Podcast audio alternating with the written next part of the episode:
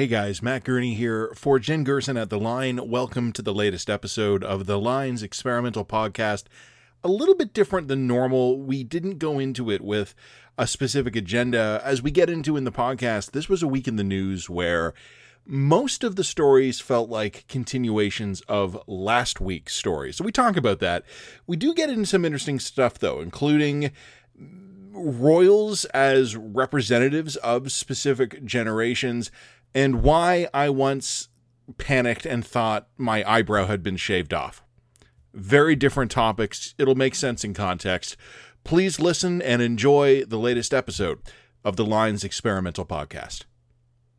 Jen Gerson, as I live and breathe Hello. once more. Yes. Are you are you playing with your hair, or are you do like I don't know what you're doing? Uh, no, I'm hair just holding it up and also trying to hide my paint riddled hands. I'm in the midst of sort of procrastinating from necessary writing by doing sort of DIY home improvement projects.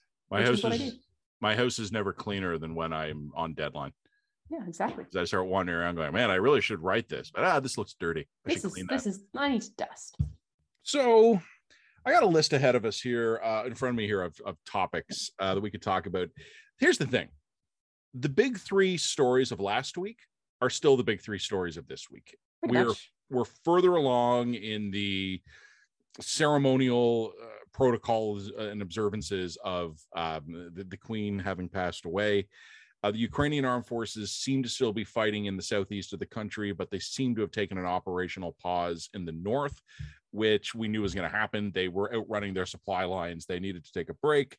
Pierre Poilievre was, we held off publishing our dispatch, uh, the written version last week, because we wanted to see the official results he's he's had a first week in office and there's already been some fireworks and some drama on that front clash with the media apologizing for going after a, a, a defector who's sitting as an independent but i, I don't think we're going to see a lot of federal politics until after the queen's funeral i mean partially Yeah. because the prime minister's out of the country but also partially it's kind of a weird vibe right now Yeah, it, it definitely is. Um, so yeah, and also you know he's he's spending the first week kind of finding his feet and getting getting it's a bit of a get to know you phase.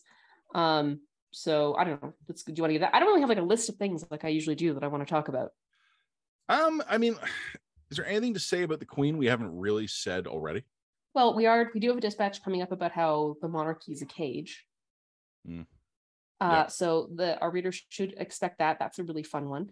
There was an interesting piece by uh, Kenan White I wrote to or, or I read today from his his um newsletter Shush, where he's he he went into a book that got into a lot of King Charles's little foibles.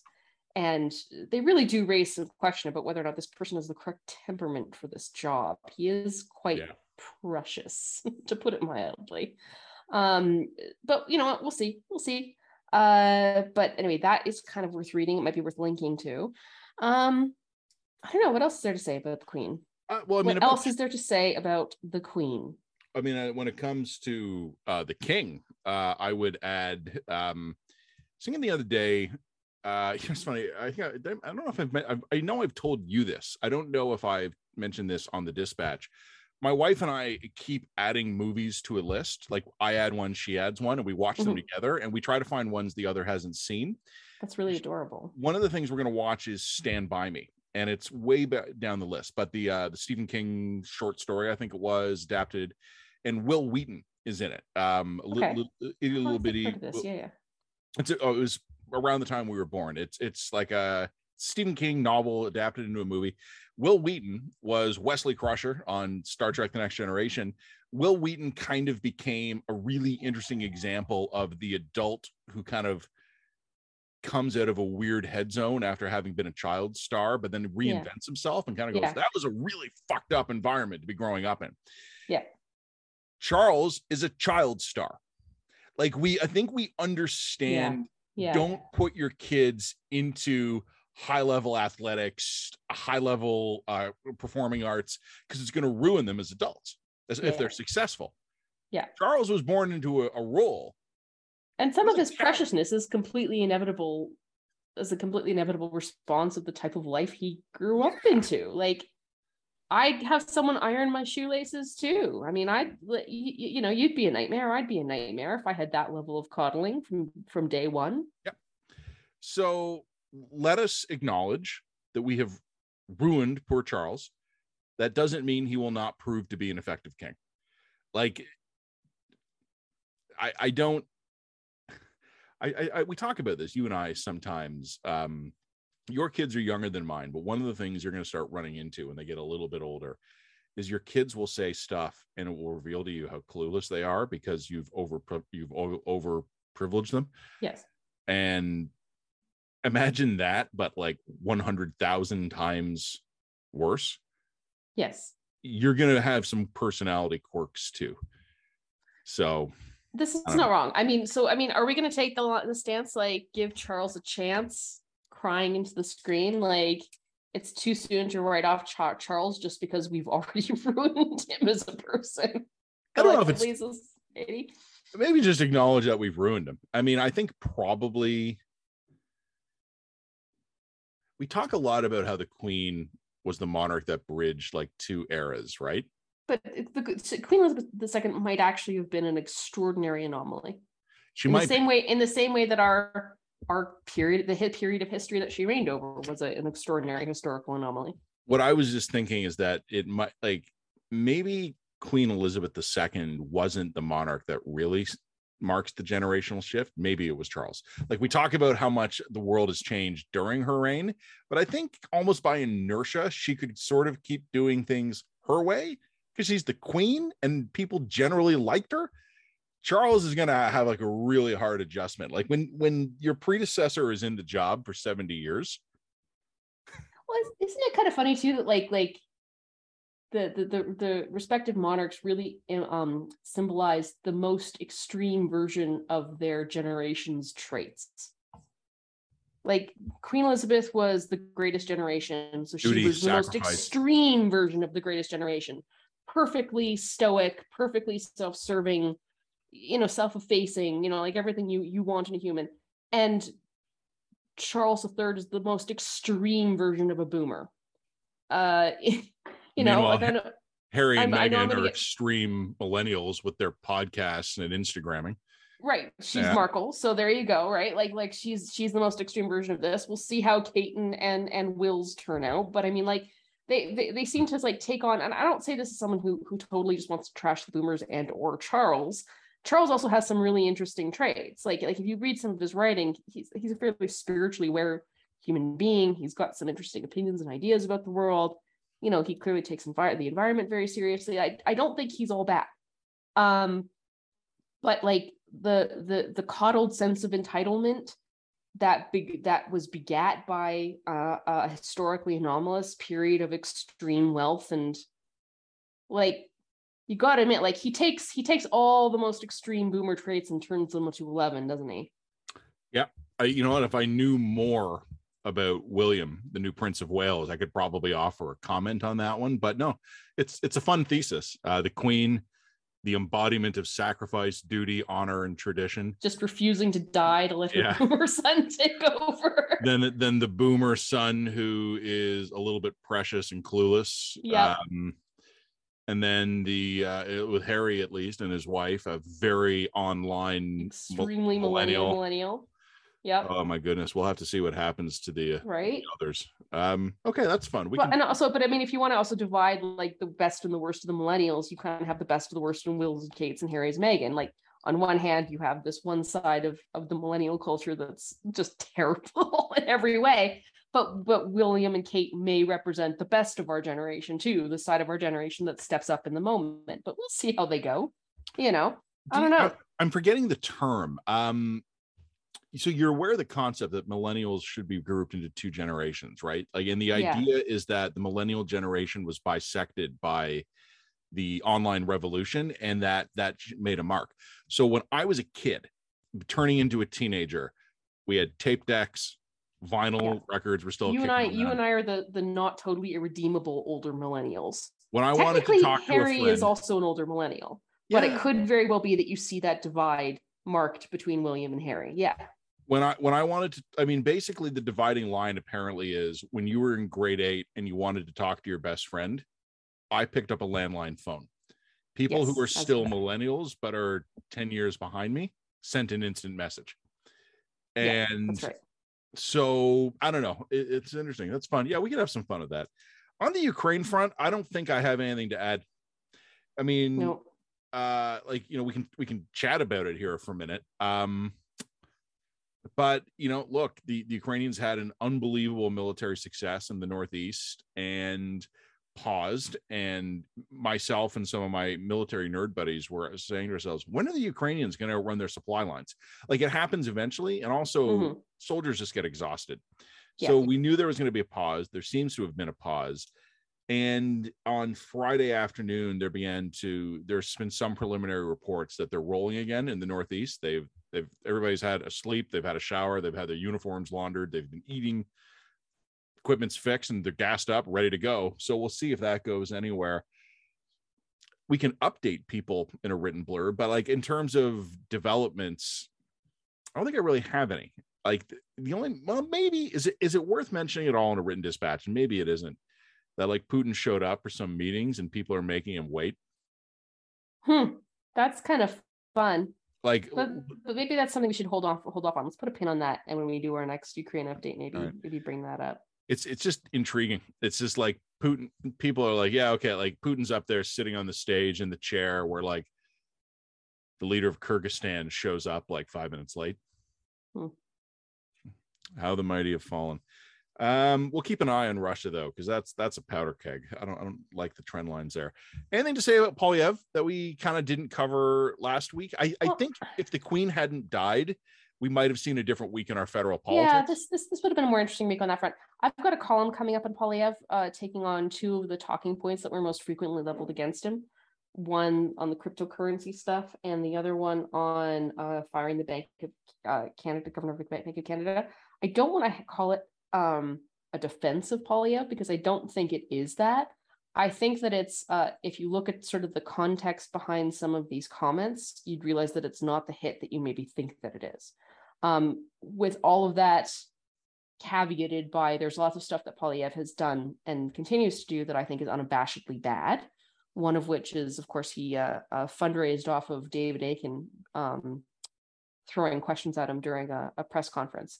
That was an interesting case because I think that was an obvious case where, where Akin was um, uh, made a made a breach of decorum. Normally, at a press conference, you allow the the the, the politician to you know say their prepared remarks, and then you can kind of shoot questions at him. However, Poilievre, I don't think has taken questions from the media since June. Um, and Akin was clearly frustrated. And so he interrupted those early remarks by basically being like, I want to ask you questions about this and this and this. It was a, you know, it was a, a, a failure on, on, on Akin's part. He did apologize. Um, that said, you know, Poilievre didn't miss a beat and he used the the outburst as an opportunity to fundraise off of the media. Do you see what we're up against? We're up against this, you know, liberal, this guy was a liberal heckler, and we're up against this, you know, and this goes back to something that I think we've already written about at the line, which is that Poilievre is running against the media purposely. Like that, this is a strategy that he is engaging in. It's one that I think is very pernicious, very harmful, and I think it's very dangerous to do that. But that is a strategy that he has chosen.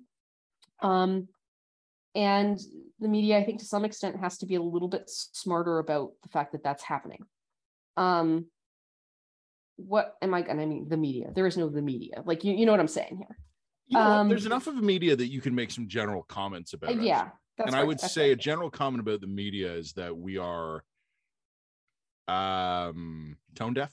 We don't read rooms. Yeah, we Uh, don't read rooms. That's right. W- Yeah, we we so we are so sure that we are the good guy in every situation. We're so sort of um uh, inspired by our own messianic kind of complex. We're here to democracy dies in darkness. We're here to save save democracy. That we don't quite quite it doesn't quite connect for us that you know seventy five percent of the population hates us. You know, so um yeah, I think that I think that that's a, a bit of a problem. But um, you know, I, I think that it's worthwhile to sort of do a bit of a thing on a dispatch on just a, a a defense of of Akin. He did the gentlemanly thing by apologizing. That was correct, and I don't think it was correct for Poilievre to to fundraise of the moment. But I recognize that that's the moment we're in. I think um, what what I would add is that when it comes to the media, I think you're I think you're right about messianic complex. There- there- There's some of that there, but I also think like I've said before, imagine you're at a dinner party and it's nine dentists and you. You're going to be bored out of your mind because there's going to be a lot of talk about teeth or you're at a dinner party with nine accountants and you the accounting and tax code stuff is going to bore you to death we are probably no more navel gazy than any other profession but the average dentist does not have 20,000 Twitter followers. And when a bunch of dentists on Twitter are talking about teeth, no one's watching. And meanwhile, here we are, like we're like online, we're like, oh, here's here's Jim, and here's Susan, and all my friends, and we're we're, we're talking shop, right? Just as we would at a bar. There are hundreds of thousands of people watching us do this, and you know what? Like sausage making is not good. I think journalists would instinctively know that no one likes knowing and watching how the sausage gets made, but don't instinctively jump to, and that's why we're going to have all of our conversations and fights on an open forum in front of hundreds of thousands or millions of spectators. Yeah. And smart of us. It's great. And I think Poly, uh, like you've said it, Poilievre is campaigning against us. And I don't think uh, there's been like some crazy conspiracy theories this week. Akin's a plant. It was done deliberately. It was coordinated. My response no. to that is a succinct "fuck you." The no. the other the other conspiracy is that somehow Poilievre baited Akin. Mm, I don't think so. I think he pissed Akin off, and and and David lost his temper. By the way, just for purely disclosure, I know David. I like David. I've known Everybody him. knows David. He's lovely. He's a I've. Worked, I've worked with him at two different media companies now, but I think he fucked up. Like yeah. I think he, he lost he his thinks temper. He fucked up. Like we're not defend. we're not going to defend. Date. Sorry, we're not going to defend Akin when he's acknowledged he's fucked up. I mean, like that's, that's he's acknowledged he's fucked up. But I mean, so the what? Po- we all fuck up on occasion the Poilievre campaign was ready. Yeah. They see, I've watched the video uh, a few times now. And what's amazing to me is how, without missing a beat, Poilievre had a plan B. Like, you know, he's one of my friends had um who's um out of out of politics now, but a, a former politician had said to me, Poilievre's gonna have to be careful because it's hard for guys who've been campaigning for months to stop campaigning and there's going to have to be a time when Poilievre's going to have to stop campaigning. I don't know if I agree with that because we seem to exist in a, in a semi-permanent campaign, but I think Poilievre right now he's tuned up. He's tuned in, right? Like yeah. he's been on the campaign trail for months. He's also amped up. Oh yeah, no, well, he always is. D- David snaps at him, and Poilievre, who is just off the campaign trail, and all of his combative instincts are are are, are toned right now just go, oh, okay, switch to attack plan Bravo. Boom, evil media up against you. You're a shill, you're a hack. Fundraiser out the door three hours later, probably raised tens of thousands of bucks yeah. on this. We we repeat, you and I, what we've been saying for weeks. This is a plan. This is not like some guy who, like Paul, he's not, it's not like he's a jerk and a curmudgeon. I don't know, maybe he is. But what we're seeing here is not a personality quirk, it's a strategy. Yep. I don't know when people are going to realize this. Um, I don't know. Maybe, maybe Akin, maybe he's the object lesson. Like maybe he will serve as a reminder to to the uh, the rest of us not to do that. I was interviewed today uh, by a radio station here in Ontario, and I was because I, I was tweeting about this a few days ago, and the the host asked me, "What should journalists do?" I said, "Their jobs." Yep but carefully. Yep. Because your missteps will be weaponized. Yep. Your temper will be weaponized. Yep. Your errant comments will be weaponized. Mm-hmm. We have to understand that we are explicitly targets and we have to act like it.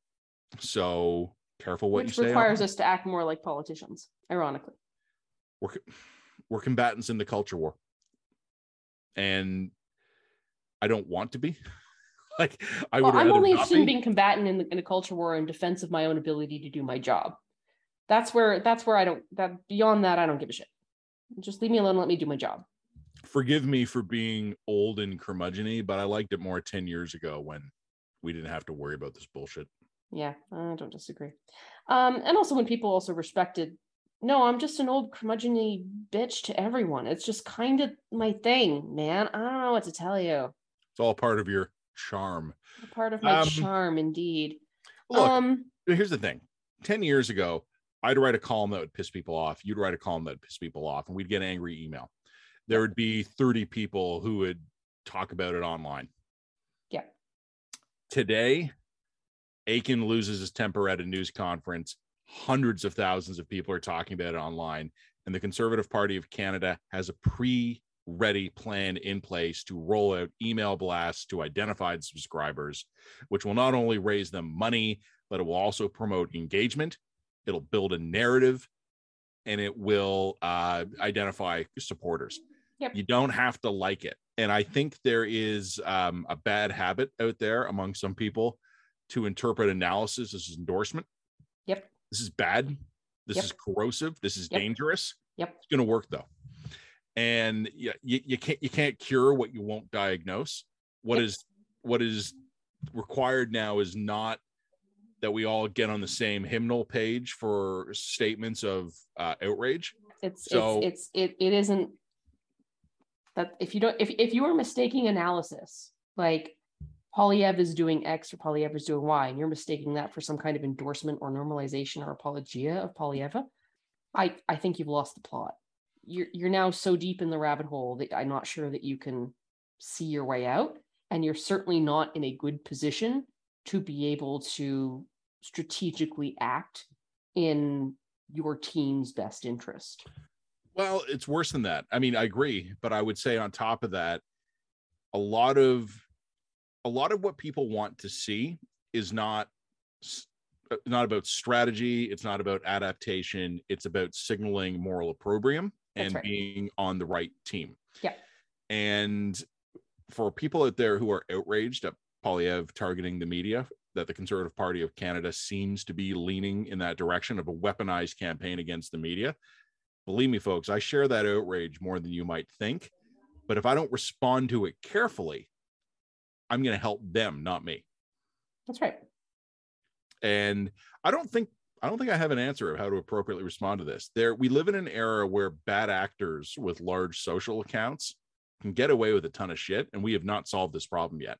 I'm hoping some smart guy comes along or girl comes along with a solution because I don't have one. In the meantime, I'm kind of uh, adopting a, a do no harm position. I'm going to keep No. doing my job. I'm going to write about things that interest me. I'm going to talk about things that interest me. I don't have a side. I'm going to piss everybody off, but I will do my level best not to rise to provocations because that helps them, not me. That's right. Um, and you and I are, have the same philosophy of journalism on that one, but I don't want to get too much into sausage making because, of course, it is boring for the audience.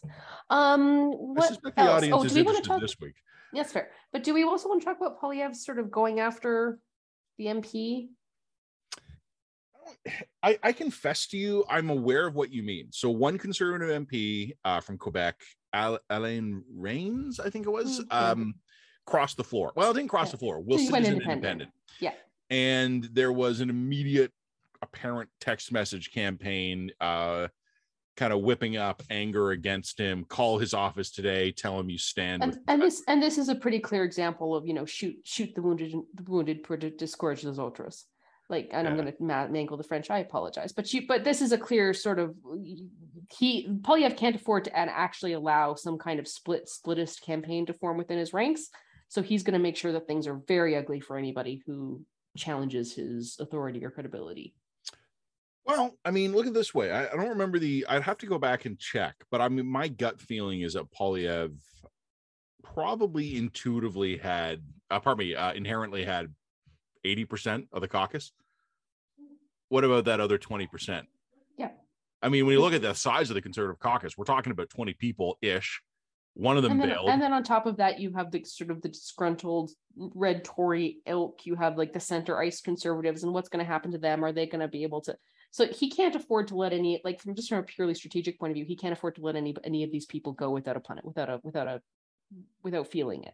Here's the thing: human history would be less miserable if ninety percent of people did not go along with bad stuff to get along. Sure. Most most of the non-Poilievre MPs will find a way to reconcile themselves, and they'll tell themselves whatever they need to to Of solve course. their own conscience. Yep. Um. Yeah, I mean, to be honest, we can look at that. I'm not. I mean, probably what you're saying is to the extent that we'd say anything about this that there's going to be a period of consolidation and the Poilievre team doesn't play nice. Yeah, We and also like just does me that's me not that's not me, you know, endorsing an attack campaign on on on on this MP. That's me pointing out that like you know what it is.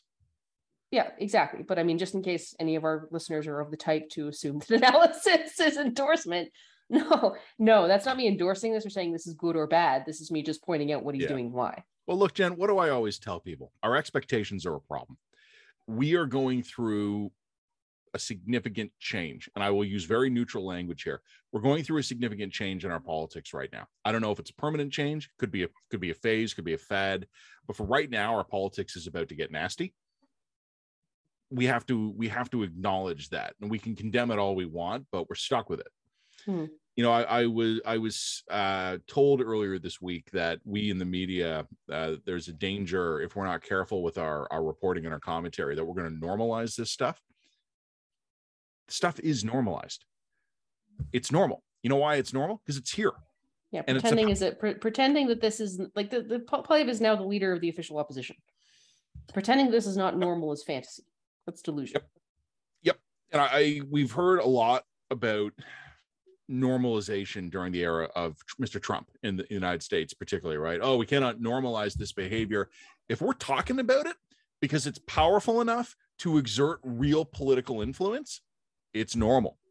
It may be immoral, but it's normal. And I think again, I I still think our expectations are a problem and I still think there are people who think probably for good reasons, moral reasons, that if we just point to something and go, that's bad, that it will like shirk Go away, away? from the yeah. Yeah, and also that's bad. So what?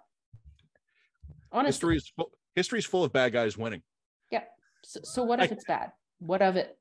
If it works, this is the thing. History is not one long unbroken series of good guys saying to the bad guys, "You're bad," and the Well, I bad would say that. So so what's yeah? So what is the wrong way?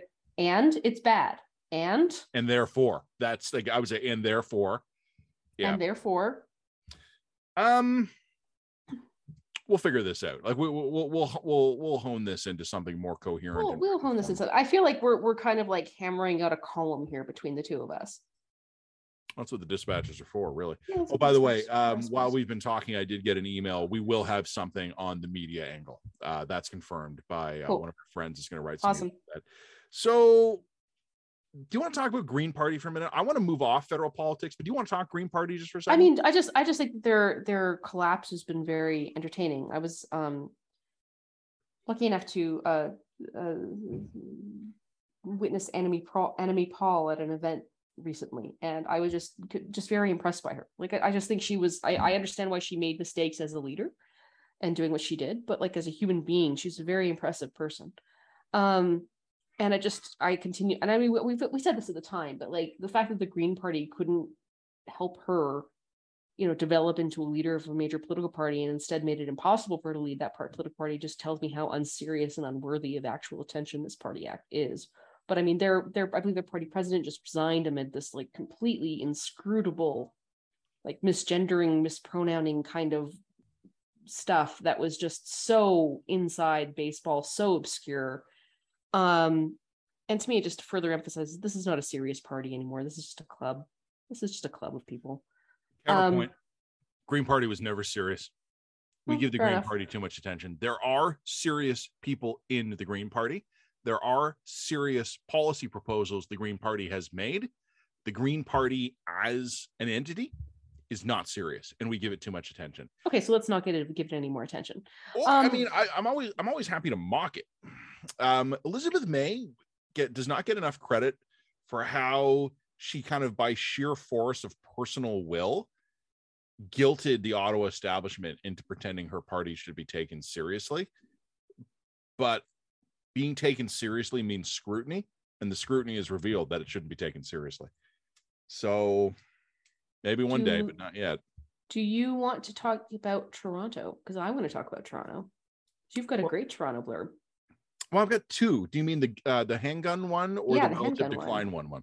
All right. So a couple days ago in Toronto, uh, a cop was murdered, and it, it was cold blooded. Uh, from what we understand, this cop who's actually in one of the neighboring villages, uh, well, not village, one of the neighboring jurisdictions as suburbs. Uh, the Mississaugas are going to be pissed off. I call them a village. Sorry, guys.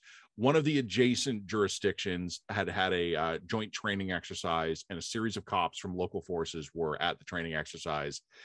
One of them stepped out to get a bite to eat at a nearby uh, Tim's, and was shot cold cold blooded, point blank range. It was he he was assassinated uh, by, and the the believed motive was someone who wanted to kill a cop that individual is it is believed then shot and killed a nearby business owner and shot and killed that uh, well shot and grievously injured the um, assistant of that business owner a part-time student just fucking awful. Uh, that that individual the the the, the part-timer not expected to survive but remains alive at this time uh, police later caught up with this individual and he was killed in exchange of gunfire. I'm being very vague and neutral in all my statements here. In Ontario, we have something called the Special Investigations Unit. It is an it is an arm's length agency that investigates any incident involving loss of life or serious injury involving police.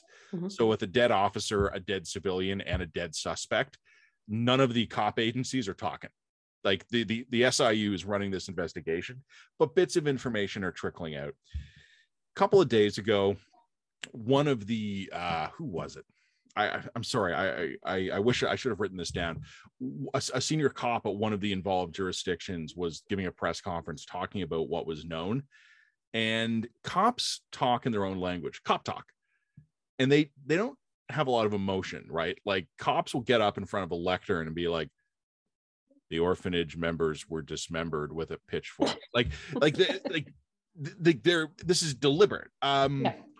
all of the orphans were then hurled into a lake of fire and then the nun was beheaded. Like they don't get emotional yeah. but uh, one of the cops got emotional and obviously he was emotional because this hits home for for cops yeah, of one of their own is murdered but he w- he was talking about what we know about the crime and what we know about the crime is that the weapon used was a handgun and the question was asked was was it a legal handgun?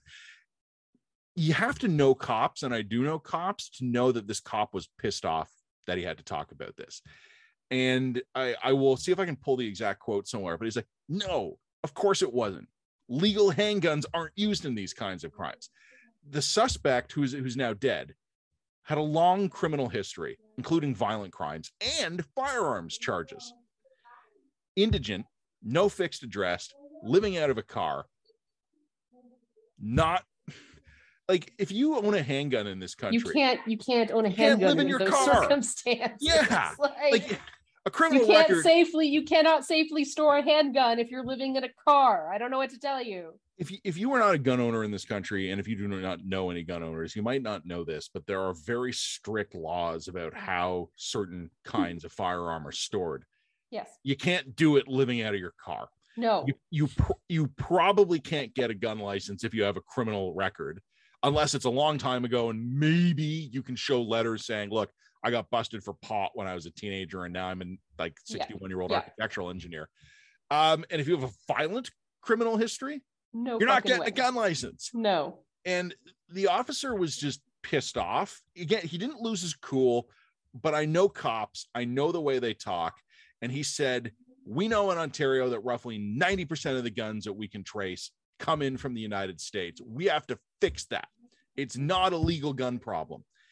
And I wrote a column a few days ago about decline, right? Yep and I laid out a series. I called it like my questionnaire on decline. Is there a problem and is it getting worse? That's question one. If it's getting worse, are we doing anything about it? That's question two. Question three, if we're not doing anything about it, is there something we could be doing? Like I kind of like went on and on the list. Gun violence in Toronto is one of those things where we are not doing what we need to do to fix the problem. For political reasons, our government is insisting on doing it's doing stuff, but it's targeting the wrong group of people. Why? Political rewards. The liberal government had a choice between easy political rewards or difficult, long, but actually effective policies. And they went with the easy political rewards. I'm not going to blame, I'm not going to lay a dead cop at their feet because that would just be a dick thing to do.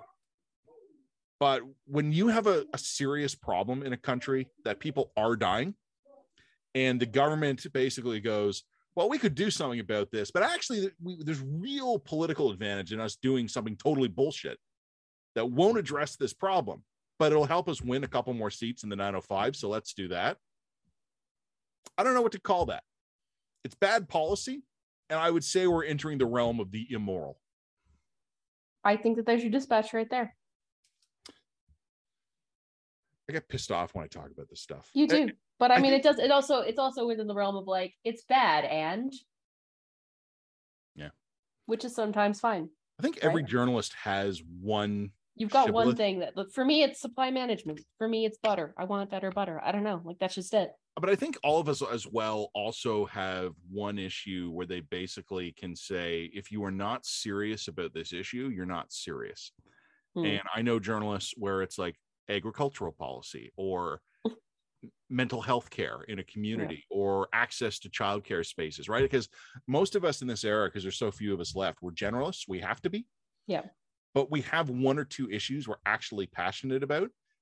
And those issues can be radicalizing.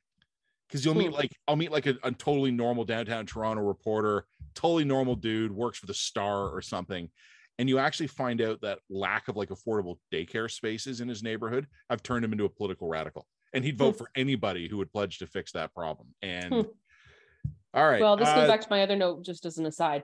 I think people underestimate how effective the promise of ten dollar day daycare was in getting the liberals elected. I think that is a massively underplayed. I think that that that managed. To, I think that actually managed to save their asses. But that's another conversation for another day. you right, would know think- better you'd know better than me because my kids are Oh, in just missed the Calgary, it's not a problem. In Calgary, it's not a problem. Uh, in, oh, in toronto it's a problem my in wife's a Toronto, it's a problem. She in makes, like- Vancouver, it's a problem. my wife yeah. makes good money as teachers in ontario do we kept her home for three extra years Yeah. because sacrificing the hundred thousand dollar salary Yep. made more sense than putting two kids in childcare. Yep. So I get it. Um, do we want to talk about the RCMP? I, I know you got to run. You have a call. I, I kind of do have to run. I have to. Yeah, I got my got to get my eyebrows done because I'm getting family photos taken tomorrow. We have very different lives. Yeah, we do. Um, uh, you've never had thing your eyebrows waxed now? No, I confess I haven't. Although I remember once being at the barber and just you know chatting about like baseball or something, and the barber took the comb and like stuck them into my eyebrow, and then took the trimmer and went like, "Vroom." and I remember like it had never happened before, and I remember thinking to myself, I have no eyebrow. The guy just went nuts. He went rogue. He took my eyebrow off, and then I look in the mirror and I'm like, oh no, it's still there. Oh, actually, that actually looks good. So I hadn't like, I hadn't realized I was old enough to start getting bushy old man eyebrows yeah, bushy old man brows. Yeah. until my barber decided, without giving me any warning, that like it just needed a trim. Time. Yeah, but, but like I I wear contact lenses, so when I'm at the barber, I close my eyes because I don't want to get a little hair fragments in. So Sure. we're like chatting baseball, and all of a sudden, it's like, anyway, the eyebrows look great. So no, I've never had my eyebrow. What do you What are you having done to them? Waxed? They're waxed. I have to tidy them up. Can't you see they're a mess? No, I can't.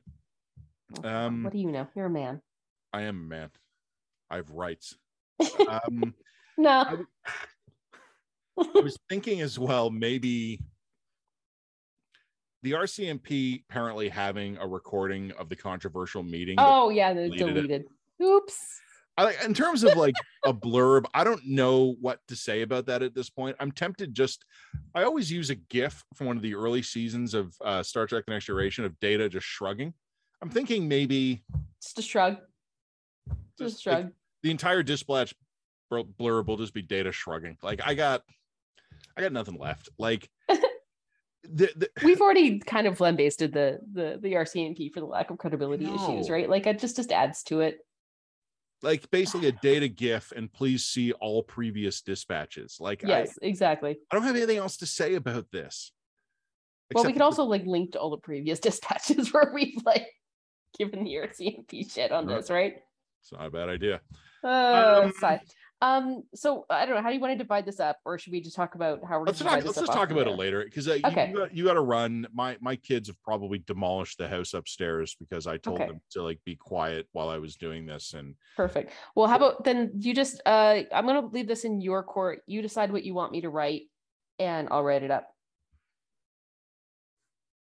are we forgetting something we said we'd talk I- about Feel like we are, but like we're just gonna have to let it go. All right. Okay. Well that's well i'll get the podcast edited and online asap and we will send out this dispatch on saturday. Oh by the way we got a we got a ton of editing. We have like six pieces that have landed. I know. It's been so much. We're Yeah. way we're way behind. thanks freelancers. Okay. Thanks everybody. All right, bye. All right, folks, that is it. We hope you have a wonderful weekend. If you haven't subscribed already, please do. We like to make money and feed ourselves and our children. But in the meantime, take good care. We'll talk with you in a week. Thanks for listening.